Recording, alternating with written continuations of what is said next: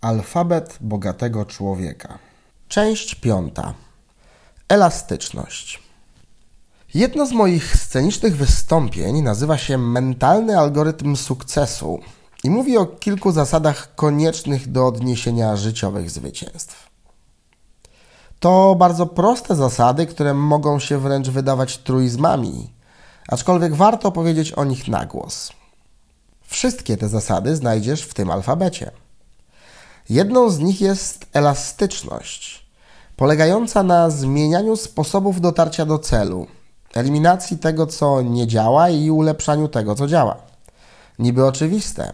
Jak często jednak wiemy, że powinniśmy coś zmienić, a i tak ta wiedza nie prowadzi do skorygowania naszych działań. Oto kilka przykładów.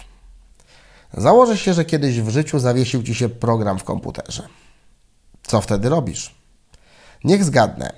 Wciskasz klawisz Escape albo Alt F4 albo jeszcze inną kombinację klawiszową, która ma przywrócić działanie systemu, ewentualnie zamknąć tę aplikację. No ale to nie działa. Co robisz dalej?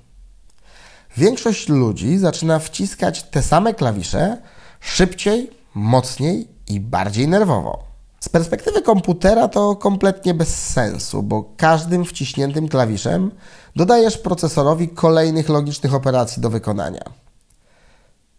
A ten procesor już miał za dużo i się na ciebie wypiął. Ty jednak masz nadzieję, że ta strategia w końcu zadziała.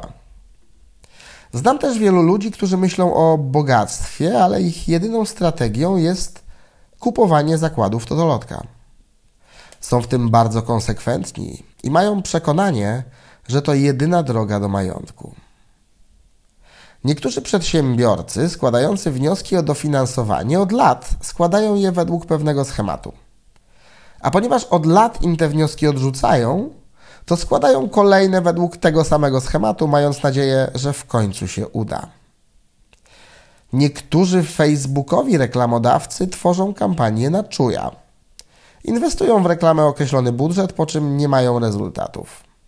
Zatem robią kolejną taką samą kampanię z nadzieją, że kolejnym razem wygenerują konwersję. Sam tak robiłem swego czasu. Jedno z podstawowych założeń NLP mówi: jeśli coś nie działa, zrób coś innego.